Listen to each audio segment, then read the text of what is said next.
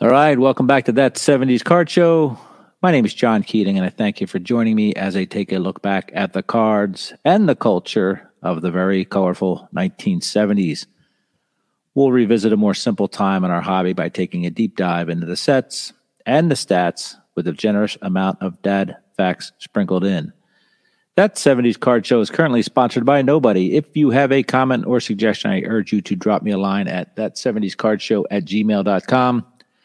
70s card on Twitter or uh, the comments of or thumbs down on YouTube, that 70s card show. This is episode 78, and I'm dangerously close to being towards the end of my uh, mini series run of talking to uh, completely awesome collectors that I appreciate and uh, admire and look up to. So, episode 78, we'll get to what we're going to talk about, but right now we're going to get to who we're going to talk about it with. Here is Ed from Safe at Home Sports Cards. Ed, how are you doing? I'm well, John. Thank you for having me on. Good. You are, if I'm not mistaken, uh, in the smallest state in the United States. Is that correct? Yes, I am. Right on Yeah. the coast of Rhode Island. And you probably are, do you have the biggest collection in the smallest state, or is that up for I'm not sure about title? that, but I have my favorite collection. Sweet. So obviously, judging by um Ed's accent, he does not root for the Sox. He roots for the Sox, the S A W X's out of Yeah. Boston. Uh, I too am a Boston Red Sox fan, uh, more so a Yaz fan and a Ted Williams and all that stuff from the '70s. But um, you're Boston Red Sox through and through. Uh, how did all of this start, Ed? How did you become uh, the man in Rhode Island? Uh, I don't know about Rhode Island, but um, my passion for baseball started as far back as I can remember. My dad played ball, and um, I was born with a baseball in my hand. Where did your dad play? Which where? Uh, my, he- just, he played locally. okay, semi-pro or whatever they call that. Uh, yeah, something something like that. Okay, But um, you know, he was always playing. I was always going to the field with him when I was a little kid. right. Um, always playing in the backyard. You'd come home from work, throw balls a mile high in the sky that I will lose sight of. And um, but I was always dragging him out there to play catch, and he was always willing. And yeah. he fed that passion for me from the time I can remember. What was your uh, first game that you went to? Do you remember that? Yes, first game I went to was 1972. They were playing the Oakland A's. You know the colorful Oakland A's with the green jerseys. World Champion A's, right? And, and um, we had tickets behind the Red Sox dugout for a doubleheader. Oh my gosh! I was there was my father and I and my cousin and my uncle. And Did- I remember the second game, Doug Griffin came out and his shirt was stained. And we're like, well, his wife probably didn't want to do his laundry after the first game.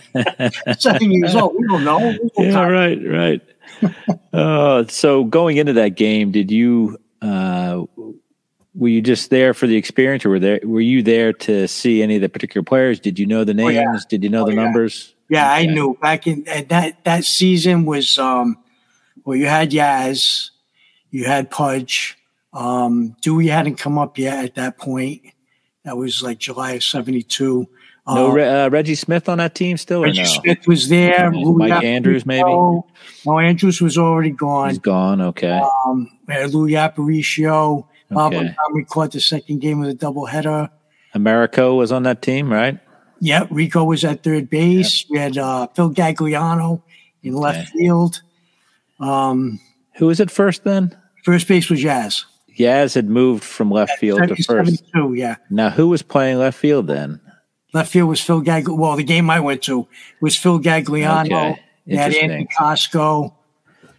Um, Yeah, I was far away uh, down here in Pennsylvania, and I thought that Yaz was moved because of uh, Jim Rice, but that wasn't the case. He made that shift a little sooner. well, had, he had, yeah, he had started playing first base sooner than that. Okay, gotcha.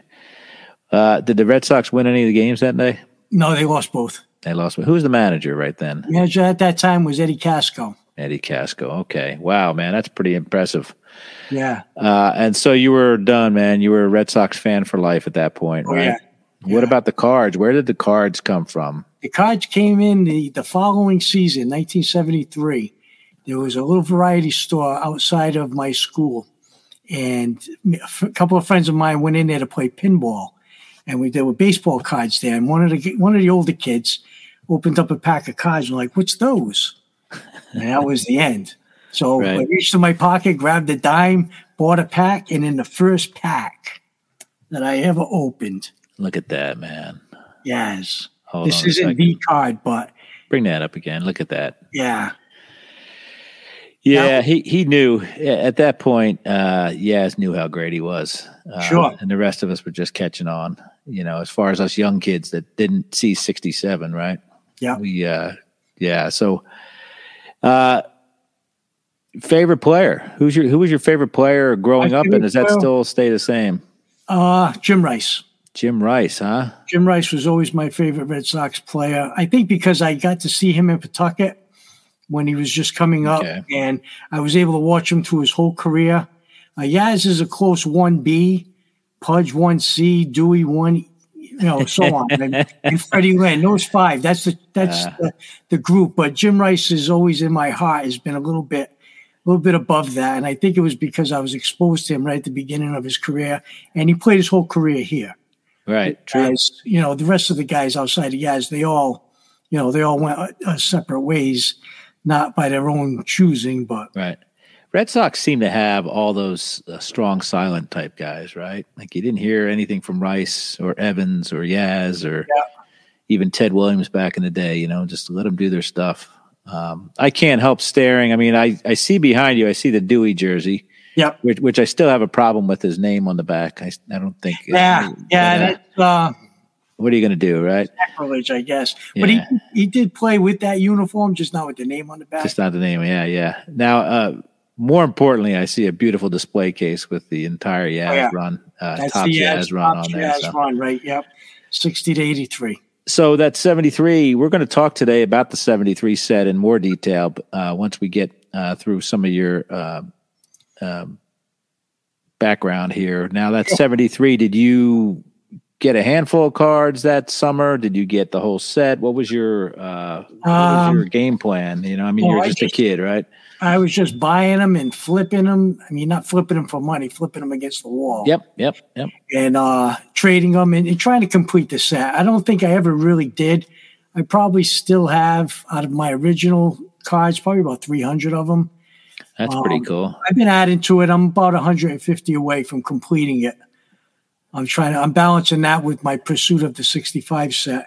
Oh, But um, yeah i know you and i've been in some uh, breaks group breaks with the Yeah. 65 set matter of fact, I'm still waiting for my cards from that last one. I got uh, I got I got all my cards, but uh, what were you? Your wait, you needed the Rico, right? Or no, you needed the Conigliaro. Is that right? The Tony C in that sixty five or yeah. Yeah, I needed the Tony C, which was which was nice. You're not just going to go out and buy that, huh?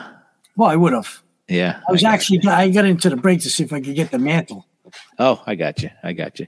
but uh, that didn't Yeah, work. That didn't work. So you're not you're not done the seventy three set yet, though. You're telling me. No, no, 73. I'm uh I got a lot. I think the only big boy I need is um Schmitty.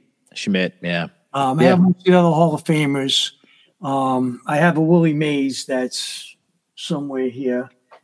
That's creased from when I was a kid. I can't find it. But um Per- perfectly creased. I like to say. Yeah. If it was creased with It's okay. uh, attitude. Yeah. Yeah. Exactly, man. Exactly. 50 years, so Don't get me started on the modern collecting. Uh, you're still putting sets together, right? Yeah. Okay. So what do you what do you think you're did you complete a lot of the sets in the 70s after that as as you got older and as you've gone back or are you still got a yeah. Well, what, I, what I've been doing is I've been backfilling as a kid. I kept most of my stuff from the 70s. Mhm. Um, and I'm just been kind of filling them in because I ne- I was never really after completing the set once I had all the Red Sox and all my other favorite players. Right. But now I'm just kind of, you know, chipping at it here and there. Right. But I put down a lot of rabbit holes. Right. Like I have to, I have to like, like yesterday I went into a show where I ran into Mark. We spent some time together Uh-huh. And um, I was there strictly for 73. And I saw a lot of nice stuff. And I'm like, you know, I'm not doing it. He's a bad influence because he's Yeah. not he's not a set completist. He's got a lot of sets Yeah. complete that he did from way back, but he's in a different game now. He's looking for the oddball stuff. So uh, Yeah. yeah, he's And- bad and influence, man. When you walk around with Mark, it's like you see things through his eyes, and it's Yeah. like, It's amazing, huh? yeah, he has such an amazing collection. It's unbelievable. So you're still going to shows, which is great. Yes. Uh, like I said, you and I uh, were members of a break together, uh, separately but together, same break. Yep, Uh, yep. What What do you think? Where do you get most of your cards? I mean, it sounds to me like you, you're out there everywhere. You're in the LCSs, the shows, eBay. Yeah. you're just Um, scraping was- every avenue, right? Yeah, I'll, I will. Um, I'll scan eBay, and if I see something that's a, that I know is a really good buy, I'll grab it. Gotcha. Uh, if it's you know, I'll shop around. I'll go if there's a show coming up. There's a couple of shops that I'll go and check out. Um, I try not to do snap purchases unless it's you know a real good buy because Yeah. I mean eh, eBay's okay, but you can't really see the card. So depending on the type of card I'm looking for, like if it's a set filler, I kind of want to maintain a certain grade level. Yeah, and you get those at shows for the most part, right? Yeah. Because uh, I, I, I, when I buy on eBay, it's usually stuff that I'm not going to find at a show, Right. and uh, it's it's tough to uh, a lot of a lot of things are tough to get at a show, believe it or not. Especially you and I, people like you and I who will collect everything. So you do have to find different avenues. You know, shows are great and all, but Yeah. um, you know, I buy a lot of lots, and I know you sell. I know you sell on eBay. What are you selling on eBay, and where are you getting that stuff that you're selling? on eBay? eBay, I sell modern because I don't really collect modern. The only thing I'll collect modern is my childhood heroes if they have cards in a modern set, Mhm. whether it's Pudge, Yaz, Jackie Robinson, Duke Snider. I collect a lot of Brooklyn Dodgers also. Right. Um, but So much fun stuff out there, like the the new cards with the older players. Just Yeah. so much fun stuff out there. Yeah, and I'll, I'll I'll I'll hunt that down. But basically, I will buy collections, um, bulk purchases, maybe at a flea market or something like that, and um, I will I will get a case of um, flagship Okay. when it's released, and I will portion that out. And I have a few people that I I put stuff aside that they buy, Right. and the rest goes on eBay. It's crazy because uh, you know you're of my generation and and you're of my mind collecting, but you it's neat to see that you are involved in the modern game to that extent. Like I buy modern stuff, but not you know a case worth, and and uh, you're doing it, I assume, to fund other Yes. avenues of the the hobby, right? So, Yeah, that makes it easier on my wallet. Right. So, how many years have you been doing that? And do you have a ton of cards just laying around from year after year after year, or are you able to move them pretty quickly? Well, I don't have as much as Bo. No, he's he's a businessman. That's why you and I are you and I are just feeding our habits, Um, right? I prob I, I have probably a, a three tier rack um, Okay. of cards that I processed in from purchases. Um, right now on my eBay store, I have about forty four hundred cards up, Gotcha. and I try. I've been just kind of organically growing that. Not Right. trying to get too big too fast. I do what I can. yeah, no pressure, right? I mean, then, Yeah. then, it, then it becomes a chore. Um, right. You know, well, I- my goal, my goal with the eBay store is I want to retire in five years. okay, good And this. I would like to build that business to the point where that would be a nice little side hustle, Uh-huh. fill a couple of gaps. So that's that's my end game on that. So there's no there's no real hurry to grow it and make it super profitable at this time. Are you staying put? Should you retire in five years? Or are you on the move somewhere? No, probably going to end up in North Carolina. That's where my youngest daughter is settled in. All right, because me, uh, who doesn't think about retirement, uh, would be scared out of my pants the thought of moving everything in my basement uh, somewhere else. Which is still, if it's warmer and nicer and cheaper, that's fine. But uh, you have any trepidation about moving your your whole operation south? Not yet. No, not yet. that that would cause some ang- I think once anxiety. Ed. sale sign goes on the house, Yeah. that, might, that might pick up. See, that's another thing too, Ed, is I'm paranoid about if I do go to sell my house, which I for many years I said I wanted to sell every day because the prices were great Yeah. my house. But I'd be again crapping my pants knowing that somebody would be down in my basement with my cards. Uh, you Yeah. know, so that's a whole other thing. I mean, you can clean out some of the big guns, right? But still, Right. there's stuff there that I don't want people to see, uh, which is odd because you know I show it on the internet all the time, but I don't want people, you know, when we have house cleaners come in, they they don't go in the basement. Right. Um, so, Yeah.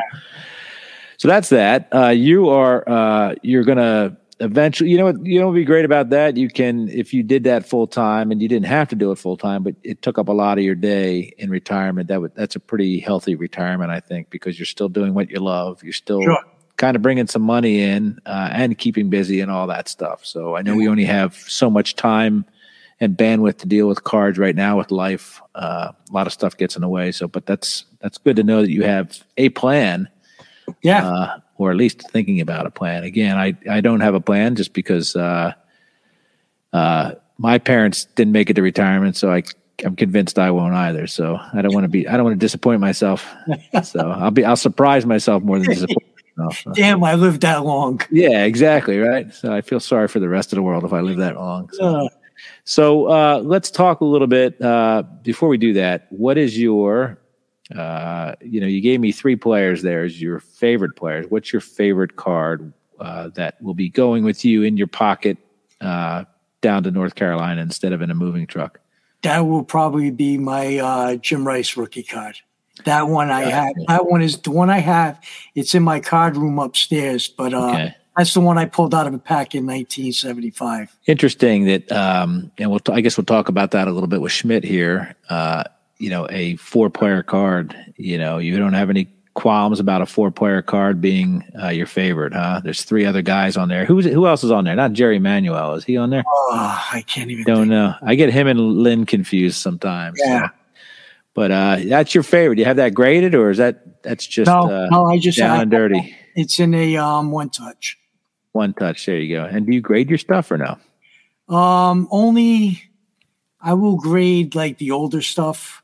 Okay. So And do you buy graded? So do you buy raw and grade, or do you buy Yeah, graded? I will I will buy graded um of the old stuff like the Yaz. I want to put that whole whole graded run together. Mhm. Um, when I buy graded, I'm not so so particular about the grade, um, but it tells me it's authentic Yeah, for sure, For- man. It's the a huge thing. anyway. Yeah, I'm the same way, Ed. Because there's you and I grew up in an era, uh, obviously in the '80s, where there was a lot of counterfeiting. Just Yeah, you know, I know there's always been counterfeit cards, but uh, like I was real paranoid. I always say about the Pete Rose card. I never got one, but I was all, always paranoid about that. And then they just started printing cards, uh, like right there on show site. It seemed like.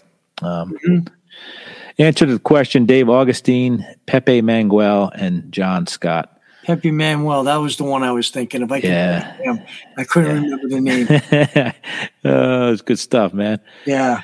Yeah. Uh, how many Rice cards do you think you have? You keep track of that on TCDB or anything? I uh, I probably should, but Yeah. I, I do have a spreadsheet. I'm up to for his playing days cards. I think there's 120. I'm up to about 100. Yeah, because uh, non-playing days, I've got a ton. I have a ton of autographs.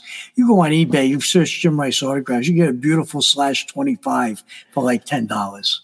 are they still pumping out his cards and like archives and stuff like that? Uh, Yes, been making too many appearances lately. I don't see him. Yeah, I don't see. Pudge Him. is, Pudge is the old Red Sox player that's Okay. getting a lot of play now.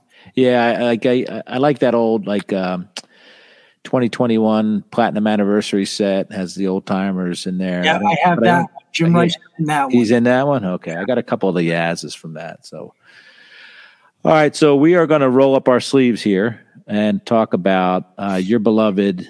Uh, tell us what set we're going to talk about. We already know. 1973 Topps baseball. That's the first pack you ever ripped. Uh, just so Yeah. we know, there it is. There's our guy Yaz. We love him. Uh, let's talk a little bit real quick. oh, we're going to ask you a question about that in a minute here. Um, Let's talk about distribution, right? Uh, you know anything about the distribution of this set? Distribution, it was the last year they dis- distributed it in series.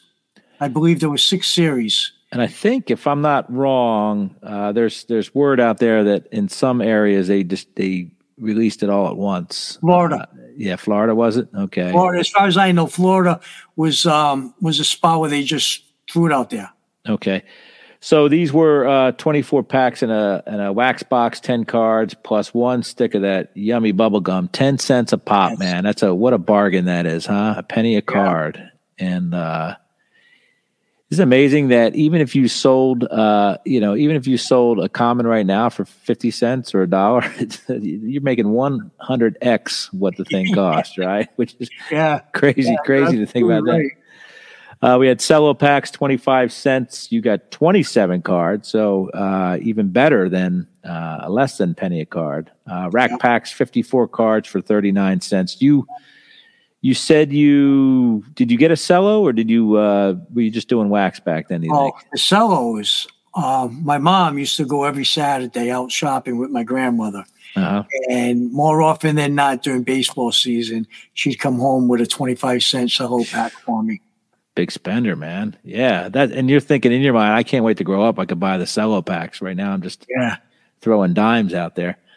Uh, rack packs were, uh, like I said, 54 cards in a pack, which is great for 39 cents. And they did have vending boxes, uh, which to you and I meant nothing because uh, we never saw vending boxes No, when we were no. kids. So, uh, yeah. Uh, we'll talk a little bit about, um, let's see here. Get rid of that real quick. Talk about the wrappers. Uh, I don't know whether you remember this, but there's four wrappers at least. Um, you probably couldn't differentiate them as a kid. They were just cool wrappers, I guess, right? Yeah. Just, you saw baseball on the pack, you grabbed it, bought it, and opened it.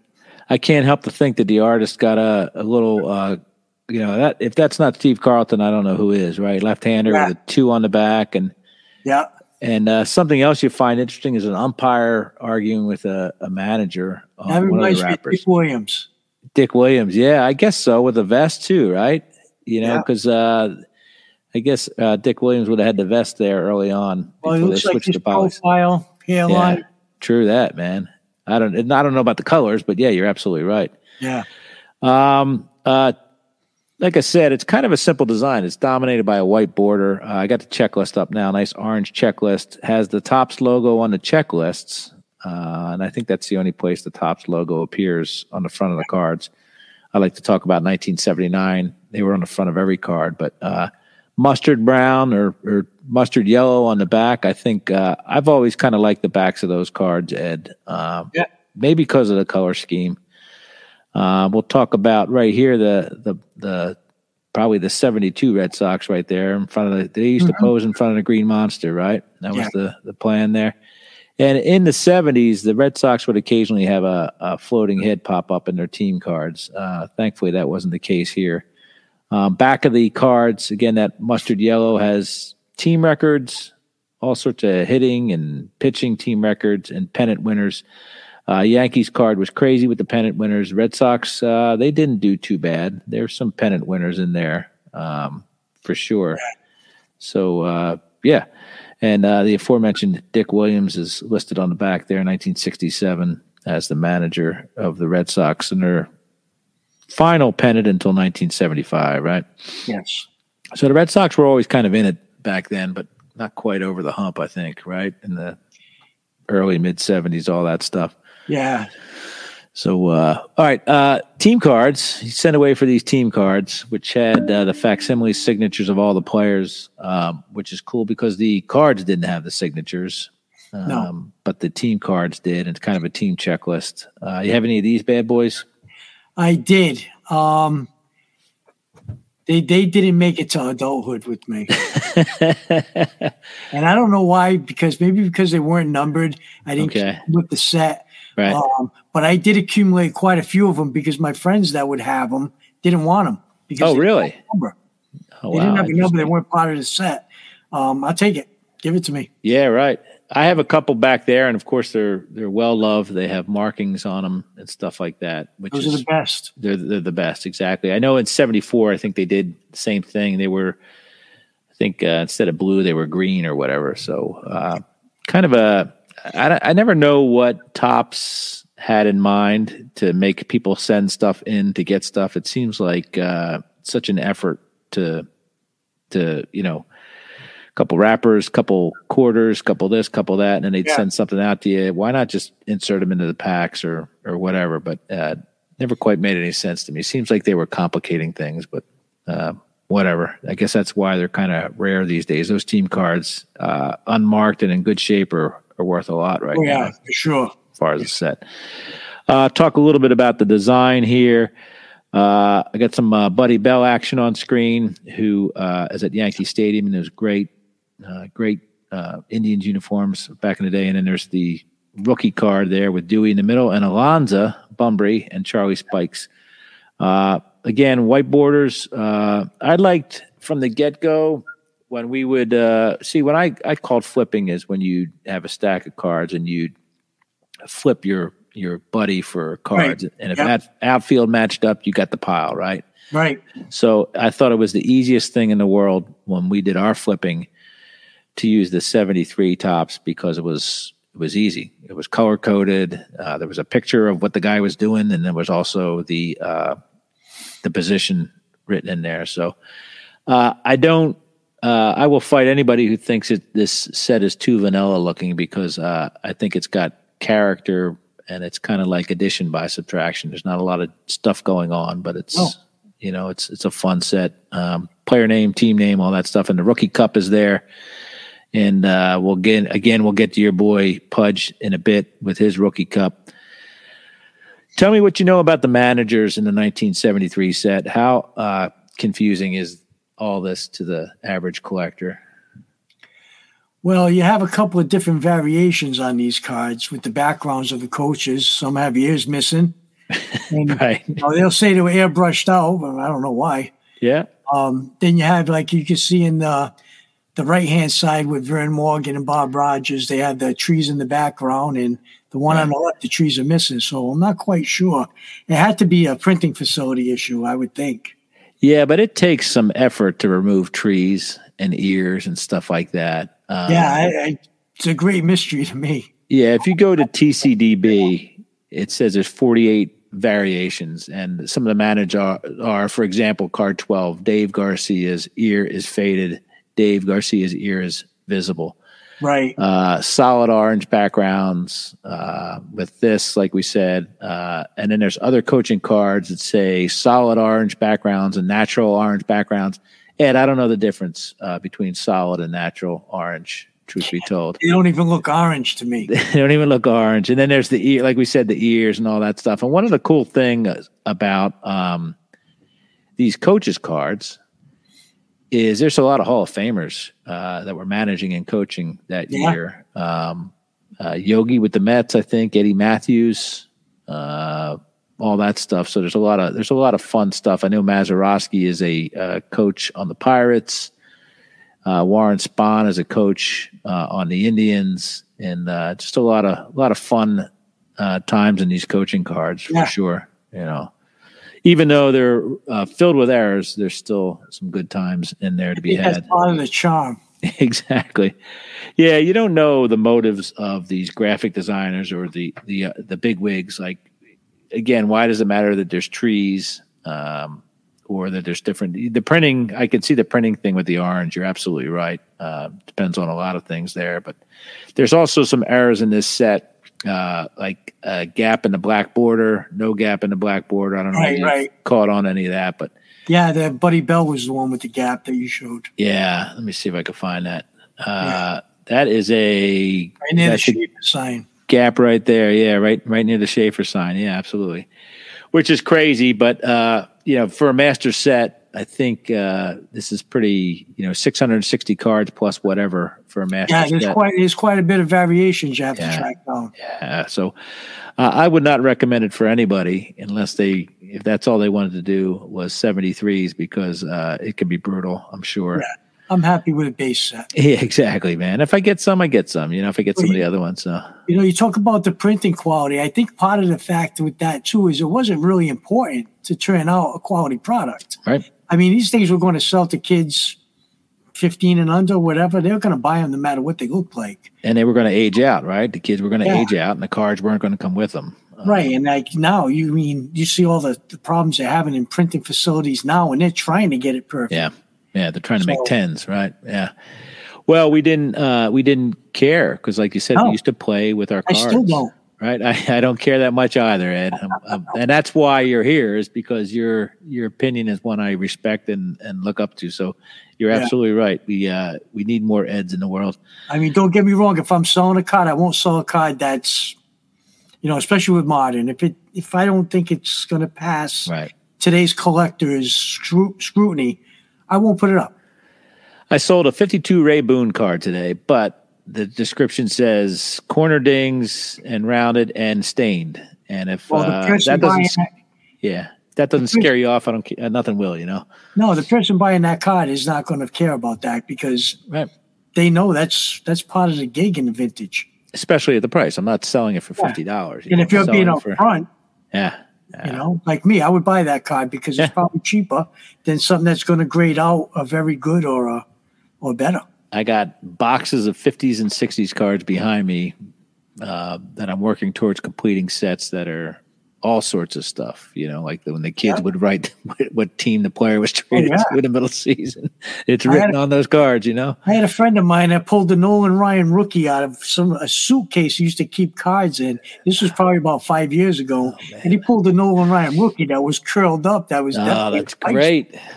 He's I awesome, man. remember that card, but it was in the bottom of that suitcase. Uh, I, I hate for years late earlier. Yeah, I hate for people to get to a certain stage in life where suddenly they their re- biggest regrets is how they treated their baseball cards when they were eight years old. You know, it's Uh, bigger I- things to worry I- about I'd be a basket case if I let that bother me. for sure.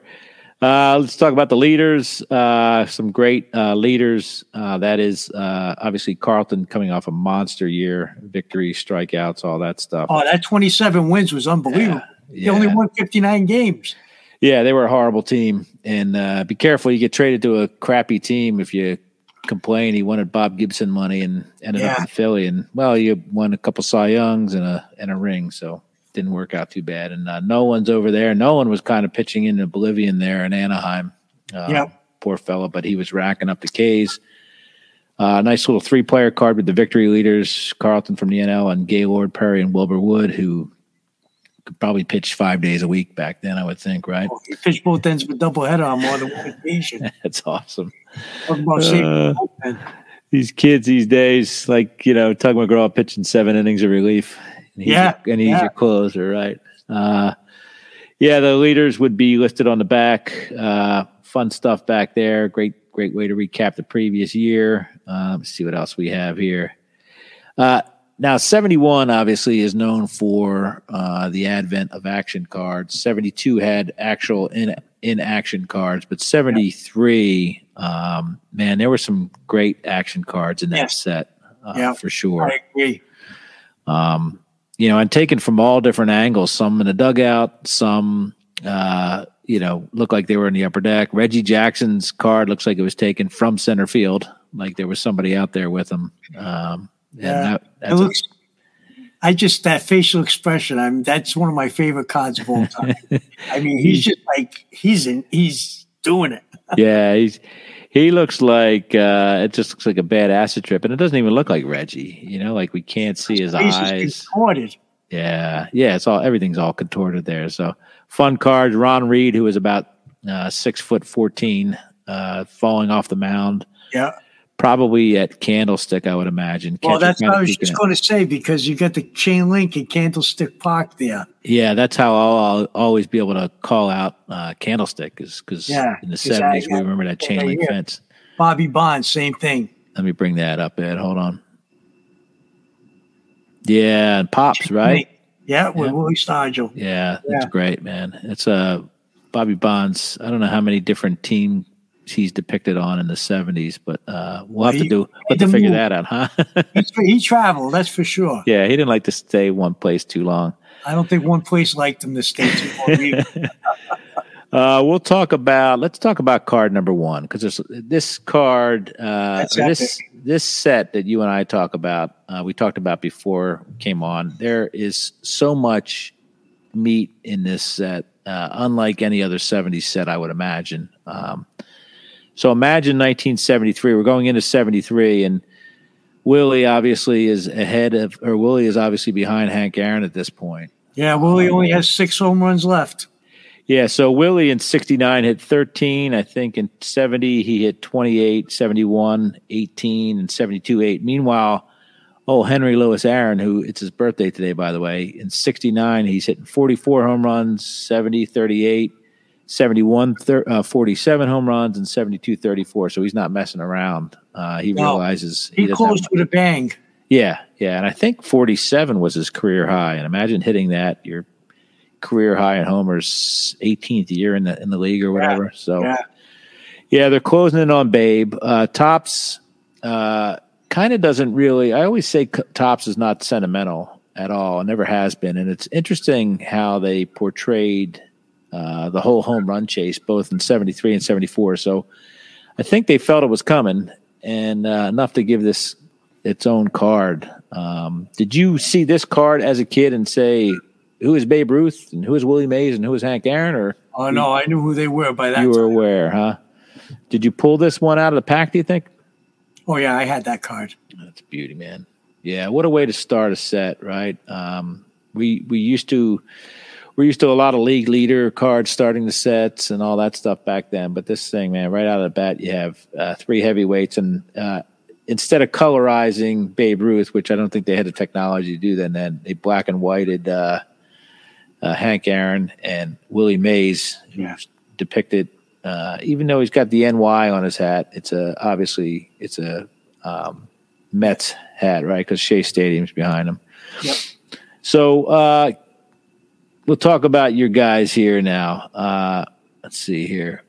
A Pudge, obviously, uh, iconic card for everybody in Massachusetts. Uh, Pudge looks. I always thought Pudge looked like Tom Brady in that picture. Yeah, Tom I think I think he's looking at somebody saying, "Can we get this over with?" he was a little. He'd been around for a while at that point, right? Didn't he? When, he was, when uh, he came up in '69 for a cup of coffee, bounced around, and then uh, '71 he got the call up, and he stuck at that point. And he battled it out with uh, for the rest of the decade with Munson, right? I know that they weren't friends. I That know was, that they was were. a big rivalry. They had a couple Yeah. of outfield spats. Yeah, I read a book. I just read a book called "The Captain and Me" by Ron Blomberg, and it was it was Yeah. it wasn't. They didn't beat around the bush there. There was definitely animosity uh, between the two, and Oh, uh, yeah. both professionally and personally. I think right. So uh, Goose is over there. We got Goose throwing in the uh, on the sides at spring training. He is a White Sox. He's another guy that would travel around the league a bunch in the Yeah. seventies and then in the eighties as well. Uh, and then we have the second year card of Ron Cey, and uh, we have John Hilton and Mike Schmidt. This card, you're saying you need to uh, attain this card, huh? Yes. It's probably the most uh, valuable, consistently valuable, and iconic uh, player card of the the '70s, which is again interesting. We're talking, you talk about Jim Rice, but uh, pretty uh, pretty big deal this card, and um, I like to say that the '70s kind of you know kind of bridged the gap uh, between the inner circle Hall of Famers of the 50s and 60s, and then obviously we had a bunch of Hall of Famers in the 80s come along uh, and earlier. But uh, Schmidt's one of those shoulder players that played uh, 70s and 80s and, and did all right. But uh, yeah, I, I have the card. I'm not in love with the card. Um, there's many other 73 Topps cards that I think are much more attractive than this one, but this one kind of has the value. Huh? You going to buy this graded, raw, or whatever? No, I'll buy I'll buy that raw. There's um the gentleman I get most of my vintage from is uh, a fellow named Charlie O'Neill. He's from Rensselaer, New York. Yep. And he comes down. He was at the show yesterday um, in Cranston, and he comes to the two Shriner shows that one in the spring and one in the fall. And I kind of because I can trust him. He's been doing this for 50 years, and um, he has quality quality items at real good prices. Uh, Mark Mark buys a lot from him also. Yeah, Mark's trying to shame me to come up there for the uh, Shriner show. Yeah, yeah, It I, might, uh, might just work. This would be a good one for you. That'd be worth. You talk about rookies. Uh, we showed Buddy Bell earlier. Uh, a lot of other '70s names like Steve Yeager, um, Dave Goltz, obviously Gossage. Um, let's Bob see here. Billy North was a was one of those guys. Was there? Oh. Gary Maddox uh, had a solo card. Uh, you said Booney, right? Bob Boone. Um, Rick Reuschel. Rick Reuschel. Yep, exactly. Um, those are the only. Those are the ones that I'm that I take note of. Let's of. see if I can find any more. There's, you know, what's funny is TCDB lists uh, Danny Ozark's card as a rookie card. Rookie Uh, manager. Yeah, right. He's the only rookie manager, but uh, that's kind of crazy. Yeah. Uh, let me see. Uh, I guess Jack McKeon's the same way. They list him that way. Uh, as far as three player cards, there's uh, Ken Reitz, who was a good third baseman, I think, back in the 70s, right? Enos Cabell's in there. Uh, Gary Matthews. So you had both Garys. Uh, Doc Medich, rookie card. Uh, Davey Lopes, rookie card. Uh, Charlie Hough. That doesn't Yep, sound Charlie right. Hough, Boy, yeah. it sounded like I thought he was pitching in the 50s. It felt like, right? Fisk. Uh, and uh, yeah, all these guys were grouped according to position, right? Yeah. Uh, I think 71, we kind of deviated from that in 72 as well. Uh, but these guys, uh, three player cards, all by position. Uh, what else can we talk about? Uh, the the postseason cards. Uh, again, this is uh, Yeah. actually look at old Thurman. Is that Thurman in there? No, that's No, uh, that's Freehan. Bill yeah. Freehan, right? Yeah, that was uh, what you call Billy Martin's Tigers, right? Now, interesting about this these playoffs was that all all three series, the two league championship series and the World Series, all went all went to max. Max, right? Which uh, this is the uh, dawn of the dynasty age, uh, where we have three in a row 72, 73, 74 by the A's. Yep. Uh, this is 75, 76 Reds, and then the Yankees 77, 78. And uh, the Reds would flip that. And then I think it was 76, they would go, they would sweep everybody, I think. Yeah, yeah, they did. So the big red machine was hopping along. Uh, the A's, those crazy, amazing, off the off the wall A's were there, right? They're doing Yeah, their thing. Um, so uh, then we have the World Series, and like you said, it's a nice little recap of uh, the World Series, and it deserves seven. You know, they gave one card per uh, league championship series, but they gave a card per game in the in the World Yeah. Series. Yeah. Uh, Tenace the Menace, what a great uh, what a great headline that is on that Yeah. card. he came out of nowhere in that series. Yeah, yeah, for sure. Uh, so uh, fun stuff, and we're going to talk a little bit about another pitcher later on. But the game five card is cool because John Blue Moon Odom is about to be out at the plate by Johnny Yeah. Bench, and hey, we didn't we didn't see pitchers running around much, but uh, Wow. uh, Blue Moon was running the field, right? I remember watching the game, and when he was out at the plate, he was practically begging the umpire to call him safe. He just like pleading his case. No, Was that the last year of the DH, or was that the seventy-two was the last year before the DH. 72. So the first year of DH, but the league, I don't think they adopted it for the series yet. oh No, I actually that was seventy-two season. They hadn't adopted. No, they hadn't had it yet. You're right. Yep. I'm sorry. I forget how crazy that is. Uh, and moving on to game uh, seven, Campy starts a winning rally. I always hate when teams win championships on the road, but uh, they did that at Riverfront, obviously. Uh, Yeah. w- world champions there. Nice little shot of the bat boy, whoever that is, and uh, big puffy green jacket. that boy is probably MC Hammer. It's MC Hammer, man. Oh, good stuff. All right, now just to prove that we weren't messing around when we said how incredible the set was, uh, let's talk about this, right? Uh, Yeah. Topps again. You'd see people pop up back in the day. I know they, they did some Babe Ruth stuff in what sixty two, Babe Ruth and Gehrig and stuff like Yeah. that. But uh, they didn't. They weren't sentimental too much about their history. But um, look at here, uh, Topps uh, gets freaky uh, with. Obviously, we saw uh, Babe card number one, but uh, we get a little deeper here with uh, hits leader. Uh, I had to put Gehrig in there because normally we don't count grand slams as too big of a stat. Uh, it's a big deal, but not enough to to have a retrospective card. But we had to get Gehrig in there somewhere. Hank Aaron, total bases. Uh, Ruth, his last card probably as an RBI leader, right? Because I guess Hank wasn't too far behind at that point. Yeah. Cobb they, was such a good hitter that not only was he the all-time hit leader for another, oh, maybe eight or nine years, he was also uh, the all-time batting average leader. But uh, he was so good they only used that. You only used to have to use one picture for him, right? So same picture there for Cobb, depicting his 367 career average. Um, Walter Johnson's in there with uh, shutouts, 113, Cy Young, 511 wins, and Walter Johnson with a different picture is your strikeout leader. So I know we like to say never say never, but uh, there's some stats there that don't look like they're ever going to fall, right? Cobb, uh, 367. Yeah. Walter Uh, Johnson. Walter Johnson, uh, shutouts, and then Cy Young. You know, people like to yeah.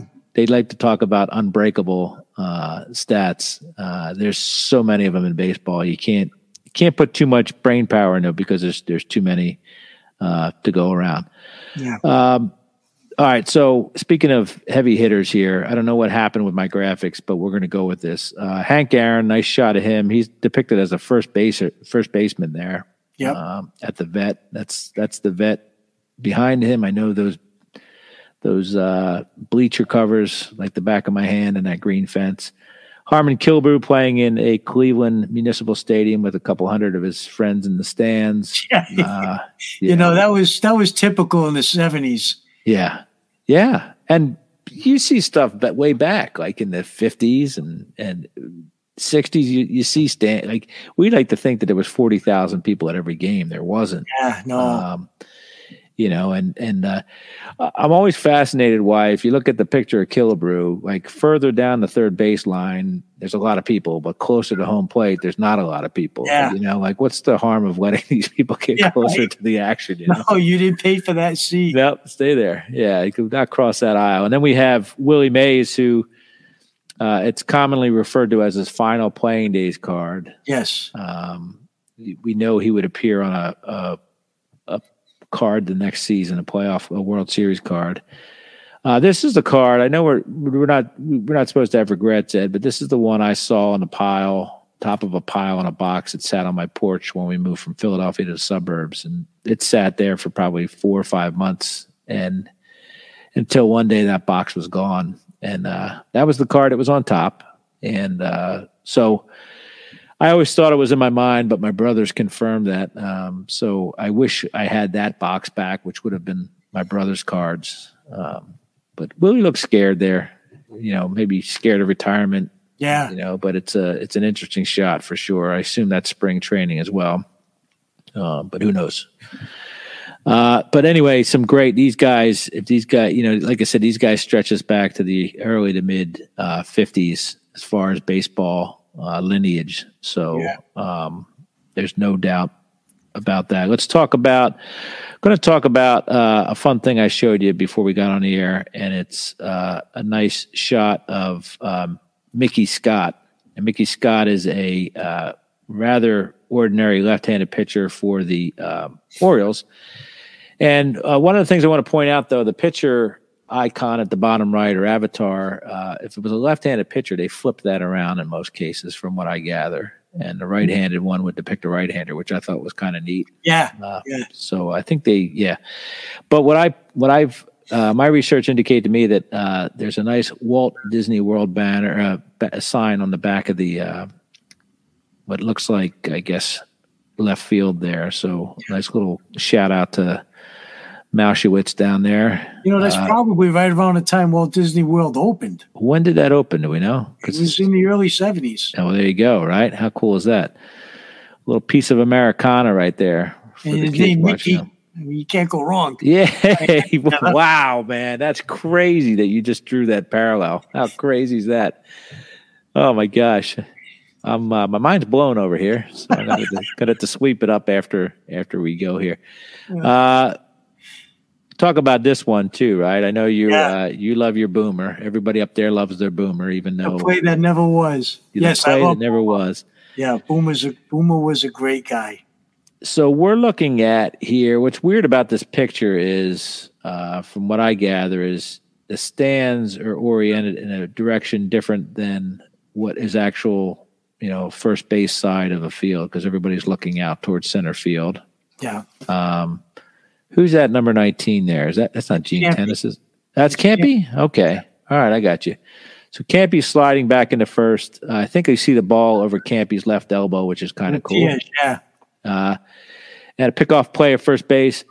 Now, what we see here is George Scott wearing a road jersey for the uh, Milwaukee Brewers. Uh, we see what appears to be county stadium bleachers in the back, though. So that's one of these mysteries of did they put the audience? Did they put the player? What What do you think happened? Yeah. uh, it's, just, I, I, I'm not sure on that one. That that doesn't make any sense. But it's weird cut and paste, right? a lot of stuff doesn't make sense in this set. The only thing that does make sense, which I love, is the uh, pennant in the background over, I think, George Scott's head. I think that's Yeah. a pennant, but uh, Yeah. that's pretty fun. Just uh, that is something that wasn't sold and traded like it is now. These were actually taken to games and waved in the yeah, air. a lot of them just left behind at the end of the game. yeah, they made out of felt for crying out loud.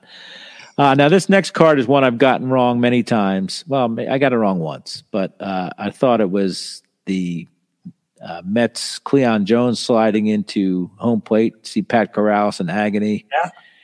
Um, it, it is Fergie Jenkins, and that was proven uh, several times over by people. Uh, what I found recently, which I think is pretty cool, is this picture right here of the other angle Yes. before Right. it all goes wrong, right? So That's great. uh, that would have been just as good a card, but uh, maybe it just didn't highlight uh, Pat Corrales enough. But uh, and I don't know who's in the uh, I don't know who the third base coach was, but he's pretty far down the line too, kind Yeah. of blocked by Corrales. I don't know whether it's Durocher. I don't think he would have been on third base, but everything's in there. We got a bat, we got a flying pitcher, we got the mustard yellow uniforms. Yeah. Uh, That is a great picture. Wrigley Field, right? Uh, I see some bats there. The bat rack is right at the, the front of the dugout. So Yeah. yeah, it's a little fun little piece of history there uh, for baseball. Uh, let me see what else I can find. Uh, we'll go to this guy, which is probably the most iconic card of the set, right? Clemente's last card, number fifty. Um, and remember, I said that Topps was not very sentimental, so we wouldn't see any kind of you know tribute to him the following year, just like we didn't see for Thurman Munson a couple years later. But Right. very rarely do players have their career stats on the back of cards. Very rarely does a player get exactly three thousand hits in the major leagues, and uh, I've wondered and asked questions to Clemente fans uh, as whether they thought Clemente would have kept going. Uh, I guess he would have been 39 the next year or midway through the next year. So who knows if he would have come back. Um, do you have any recollection of his passing or were you too young for that? No, no, I remember that. It was all over the news. Okay. Yeah. Yeah, it seems like baseball players would go away at the end of the year and you never hear from them until opening day again. But this was Yeah, and the thing was, it wasn't that long after Jackie Robinson passed away. Yeah, true. Yeah, didn't he give a in the '72 World Series or? or Yeah, it was maybe a week. Yeah, yeah, Maybe a week after the 72 World Series. It was yeah, crazy.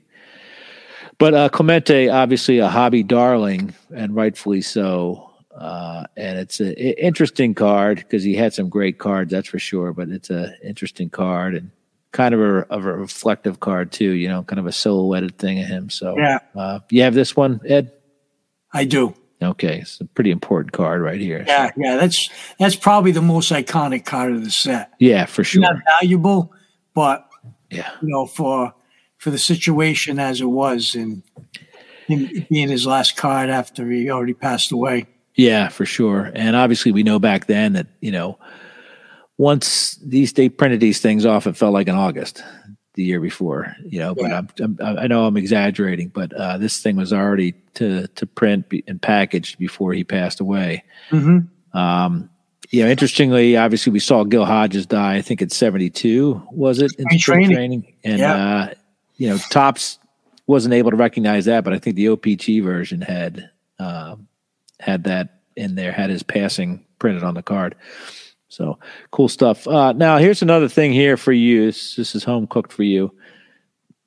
I don't know anything about it, but uh, we have this guy who we both adore, and uh, obviously, it's like, "Hey, Yaz, can I get your picture?" And that's about all you got from Yaz. Looks like he has Reggie Smith's bat. I was just going to say, is that a seven I see on the back of there or on the bottom of that? Yes, yeah. Yeah, that's crazy. Have just Reggie must have been in the cage. Hey, give me that. Give me that bat. Yeah. And what's interesting, we got a uh, we got a catcher in that cage too. I don't know what's going on there. I don't know if any catchers You know want the to get in funny thing is, there, there was a lot of a lot of stories that uh, Yaz and Reggie didn't get along, and Really? they shipped Reggie out to St. Louis uh, because Yorkie decided he didn't want him around anymore. I don't never really had anybody come out and say it was Huh. a fact, and players have never spoke towards it, as far as I know. But that was always a rumor back in the day, especially around the time Reggie got traded. um, Interesting. to the Cardinals, right? Didn't he go to the before. Yeah. Cardinals? Yeah. Yeah, and who did they get for him? Carbo They got Carbo, uh, Rick Wise, and Rick or Reggie Wise. Cleveland. I'm not sure. Yeah. Okay. Two of those three came back for, in that Reggie swap. Yeah. See, I didn't know that. I thought, you know, Reggie you know, I, I liked Reggie Smith. I thought Reggie Smith was one of Oh, the he best players in the seventies. Uh, so imagine that, imagine that team if Reggie Smith had stayed. But Well, know, I always said they had. Dewey coming up anyway. I was so going to say, yeah, yeah. they didn't lose much by Reggie going away. Obviously, Dewey was just as good, if not a better player all around as well. So, uh, yeah, Reggie would get a ring eventually. I think at eighty-one, but uh, Yeah. No, Reggie was a great player, especially when he went to the Dodgers. It's kind of like his career took off again. Yeah, for sure.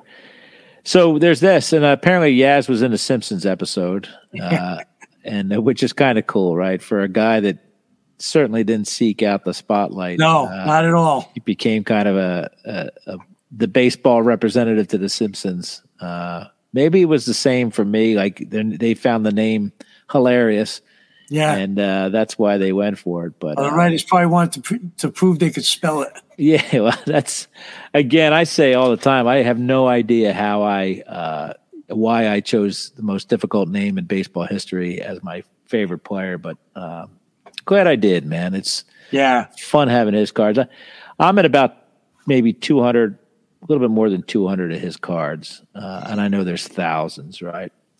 Uh, we're we're again, we'd be screwed if we tried to track them all down, but Yeah. And the thing is, if you buy the last one, what else is there? there's another one coming out too. I'm sure, it- right? Yeah. I love the chase. Yeah, for sure, man. Uh, yeah, it's good times. Uh, that's what this whole thing is about, and and I like to preach that you know you do it the right way because I like to say it's an opportunity. You say you're a bit scatterbrained sometimes, but you got to zag when everybody else is Yeah. zigging. Or you know, I you go where the my attention goes, I Yeah. follow. Yeah, for sure. It to be very narrow. I mean, I like to be narrow in my pursuits at that moment, Right. but something else may catch my attention tomorrow, and I'm like, that's nice. Especially when I look at other people's collections, I see things I didn't know existed. I'm like, I want that. Yeah, you like like I've said, you go to a show with something on your mind, or even five cards on your mind, and what happens if you go 0 for five? It's a you know, and that's all you spent your time. You know, I like to Yeah. we're you know, we do have you know, we're kind of like goldfish where we're pretty surprised when we swim to the other side of the tank and there's a, a castle there and the castle's been there the whole time, but it's fun getting distracted and, and picking up stuff and uh get more knowledge that way too, right? Yeah. You learn learn about things and players and you know, I didn't expect that I'd have a box full of non-sports cards in the 50s in the early 60s, but I love that stuff. It's great, you know. So, what about you? Do you have any non-sports stuff, Ed? Or are you strictly baseball? We didn't talk about any of the Yeah. other sports. Yeah, I'm 95% baseball. Anything I have for the other sports would be um, around the local team Celtics, Bruins, Red Sox. Rank those four Um, teams in your heart, please. In my heart, I would have to say the Celtics would be number two. Okay. You know, they haven't, the Patriots have had the success, but I loved basketball as a kid. Okay. Kind of the way the NBA's evolved over the last 20 or so years after Bird and Magic, Mhm. it's changed and I'm not so attracted to it anymore. But all time, I mean, those Celtics teams of the 60s that I only read about, but then they continued into the 70s, then the Bird years, Right. um, they were just, they were great. So uh, I've talked to Mark about Bird. There's nothing that guy couldn't do. Like if you you if you wanted him to be your point guard, he probably would have been the best point guard in the league. If you right? wanted to lead the leading scorer, he could have done that too. Yeah, exactly. He was uh he's a he's somebody that every kid should have to watch if you're going to be a basketball fan Yeah. because what he would do out there was amazing. Uh who's the greatest basketball player of all time in your mind? All time's got to be Bill Russell. Okay, you're a homer. I get it. But it's a team game. He's he has the rings. Yeah. That's Pretty sure Wilt Chamberlain may have gotten 50 rebounds on him one night, but whatever. Yeah, no, and he probably did more than once. more than likely, the Celtics won the game, Yeah. and that's how well, that's how Bill that's how Bill Russell. yeah. looked at it. Yeah. It's a He team guy. to win, Yeah. and I guess I I should have qualified that as far as player because to me, he's the greatest winner. Right. There were probably a lot of other guys, which there were a lot of the guys are probably more talented. Mhm. Um, but the greatest winner, the greatest team player to me in any sport is him. I mean, he won the championship 11 out of 13 years. Right. Two of those years, he was a player coach. Right. He won two NCAA titles and a gold medal. The guy never lost. San Francisco State, right? Yeah.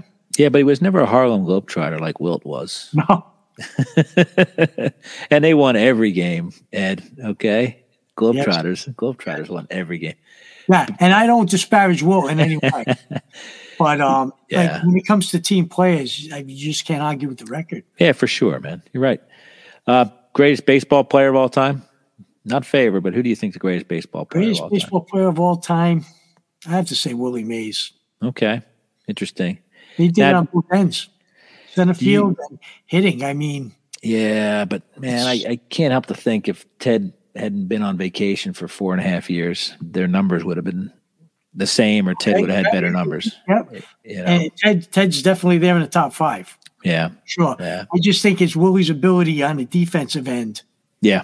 And there was nothing like him that he was the first of his kind, which is, and he still stood the test of time, right? Yeah. I mean, there was nobody like him uh, when he came around. You know, no. nobody. And oh, he uh, revolutionized it. Yeah, and now you're looking at, you know, your guys like Griffey and and and all those guys that came around later. Uh, I don't know how many more there are like Griffey, but like, you know, those are direct the mold of uh, of uh, Willie Mays for sure. So, yeah. you know, I, I never got behind Willie too much because I never liked any of his cards for whatever reasons. You know, I like to talk about photogenic players like Billy Williams or or Clemente, but you know, for some reason, uh, Mays's cards were never attractive to me. But man, a heck of a ball player, huh? Yeah. And we keep learning. Like I have to, I get in a little spats with people sometimes. Somebody on Twitter uh, had their Mount Rushmore for the Yankees, and it was uh, uh Ruth Gehrig, uh, Mantle, and Berra. And I'm like, how can you leave Joe DiMaggio out of that? And, That's a tough one. And he said, uh, somebody said, like, well, the guy said, shot back, well, Berra had 10 rings. I said, well, if you're going right rings, DiMaggio had nine. So then you got to get rid of Ruth and, and Gehrig, who didn't yeah. have nine rings. You know, it's. But it took DiMaggio three votes to get into the Hall of Fame. So. Crazy, man. guy. I, another thing I tell people about that is like he, I hate that we're talking about the Yankees, but another, like he essentially did it himself, right? I mean, he had Gehrig around for a few years in the beginning and Berra around for a few years at the end. But yeah, he was like, oh, there was nobody to protect him in that lineup for. Yeah, no, his 40s. early his early years in the thirties was, I mean, that's when Gehrig transitioned out. Ruth was yeah. already gone. Yeah, um, they had good teams, but they didn't have the star power. And they won in the fifties. Yeah, yeah, yeah, for sure, man. Crazy. All right, that's enough Yankees talk. Uh, I agree. Although Lou Gehrig is is one of my favorite non Red Sox players. Okay, well, you know that's what's great about the history of the sport. Um, you know, Ty Cobb has grown on me, even though he spent a brief time with the Philadelphia A's. It sure it didn't impact his career that much, but like he's grown on me the more I find out about him. He's he's in the mold of uh, guys like Lefty Grove and then Williams and then Yastrzemski, where they didn't care about talking about it. They just wanted to do it. They didn't want, right, they, right. they want to talk to reporters. They didn't care who they offended. They were just competitors, and yes. uh, I love that stuff and all that stuff. So well, Ed, thank you. 73 was a great year. Yeah, uh, absolutely was. For sure. Uh, I appreciate it. Um, man, uh, underrated set. Yes. I think uh, what you and I are seeing in our uh, later years of collecting is more of an appreciation for it, though, which is great because I think. Oh, there people, was there was one more I wanted to mention. Let me have it. The, the card where the guy's name on the card is not there. Joe Rudi. That's uh, Gene Tenace, isn't it? Gene Tenace, and I forget the other two players. It might be but, a Bill North, but yeah, there's there's some of that going on uh, for sure. And and I would be uh, if I didn't mention again that this is one of those sets got a lot of airbrushing and stuff like that. You know, it it it's still look at that. That's amazing. Really not, they didn't even take the Chicago off the jersey. give me a give me the green pen. All right. Yeah, they didn't even take the Chicago off. Isn't that awesome? They're like, we've done enough airbrushing. We're running yeah. out. and you know what? I look at that card and I, I like, oh, Billy North played for the Cubs, you know, or whatever. You know, like yeah. you didn't you didn't think that, right? But it's uh sometimes they point out there's one in seventy four where they just didn't care. Uh, yeah. it was like a you know, they just didn't care. They kept the player in his uniform and and put a different team name on on the card. So, uh, well, thanks, man. I appreciate the time. No I appreciate having me on. I appreciate the again. I appreciate the way you collect and the way you go about it and all that stuff. And I have to get up there to see you and Mark in action. Um, yeah, it'd and, be a great time. Yeah, what do you got? You got a you got a Gator jersey there next to your couch. What's going on on your left? To, to, to Greenwell, yeah. Oh no, that's that's that, that's one of my jerseys. That oh oh, that's green. All right, that's an Ed Green original. What number are you, Ed? Fourteen. Fourteen. There you go. Yeah, I thought it was a Greenwell. Just yeah, that was that was my last season of playing baseball, which was eight, seven years ago. I played till I was fifty. Real baseball, not softball. Yes. No, Hardball, baseball. huh? That's crazy, man. Good and for that's, you. That's that's the lasting remembrance of that final season. What were you? What position were you playing? By that, well, when I was young, growing up, I was pitcher and shortstop. But okay by the time later in life, I just played wherever they needed. I put, I walked, I showed up with an infield glove, an outfield glove, and a first the only thing I wasn't going to do was catch. Uh, good stuff, man. What's on and on the other side there? You have a picture. I is it Yaz with the red hat on? That's Yaz and Punch. But just to the left of that picture, oh, that's Denny Doyle. Denny Doyle. And where is that? Is that mountains? Is that at spring training? It can't no, be. No, that's at Fenway. That's the. oh, that's a Fenway. Okay. Now the thing with that wall is I call that the red cap era wall because that's yeah. 75 to 78 when they wore the red caps. Yep. Yep. Um, and, and the pullover polyesters. Game, yeah. The last game they ever wore those uniforms and those caps was the Bucky Dent game. Was it really? So that era did not end on a solid note. Wow. Yeah. Because 79, they came, they yeah. went back to the old old uniforms in '79. I got you. Yeah, Denny With Doyle. That whole huh? wall, like the the jersey you can see to the left of Denny yep. Doyle, is Fred Lynn, and then to the left of him down further is Jim Rice. Okay, I got you. And so, and I have a picture of those three, way down the other end, um, and I got it signed at Shriners a couple years ago and I showed I got a picture with all three of them. I get to spend about five minutes talking to them. Oh, good. As a fanboy, you know. Right, right. And um, I showed them all that wall, and they were just blown away by it. Brings back memories for them yeah, too. You know, pretty cool. It's cool seeing some of these guys on Twitter. Uh, yeah. I know Fred Lynn's very active. I think he just had his knee done or knee. Oh yeah, done, that was right? he showed he showed the picture of his two knees. I'm like, yeah, but he's pretty active on there. And Fergie, you know, there's a lot of old socks out there. Fergie's yep. out there, and and uh, yeah, it's fun to see these guys. Uh, I think I'm always amazed at Wade Boggs, who I don't consider very likable when he played, and I don't say I disliked him, but he wasn't. You know, you didn't gravitate towards him. He was a great hitter. No, you didn't get the warm and fuzzies over Wade Boggs, but he yeah, was a but, player, and you know, no, you see him at shows. He's amazing. Really engaging. Yeah, the way he treats his fans is yeah. absolutely amazing. And yeah. he's always. I see videos of him signing, smiling, and I think that that's awesome. Um, because I just need, think when he played, he was so ultra focused. Exactly. Yeah, he was intense. Right. Really, you know, and hey, that's what it is. What it is to be a great hitter like that. Yeah. Yeah, you got to dial works, in. Right? He's at the office, right? He yes. needs to focus. So, well, that's good. I'm glad we got to talk about some of that stuff because that's yeah. what it's all about. We're all fanboys, and it's fun to. Oh, yeah. Uh, it's fun to to to just talk about that. That's what we would do if there weren't any cameras or microphones around anyway. So that's right. Uh, stick around. You can watch me. Uh, you can physically watch me bobble my lines here as I uh, jump us out of the show. Absolutely. So thanks for joining me and Ed, or Ed and I, this week. Thank you for my... having me, John. I appreciate it. Right on, man. We went back in time. And if you have a comment or suggestion, uh, or you want Ed to pitch at your next uh, baseball game, reach out to me at uh, that 70s card show at gmail.com, 70s card on Twitter, that 70s card show on YouTube. Uh, music on the podcast is by Mango Safari. Um, Ed, thanks again. Uh, I urge you to enjoy collecting and, more importantly, enjoy your collection and end recording. Here we go.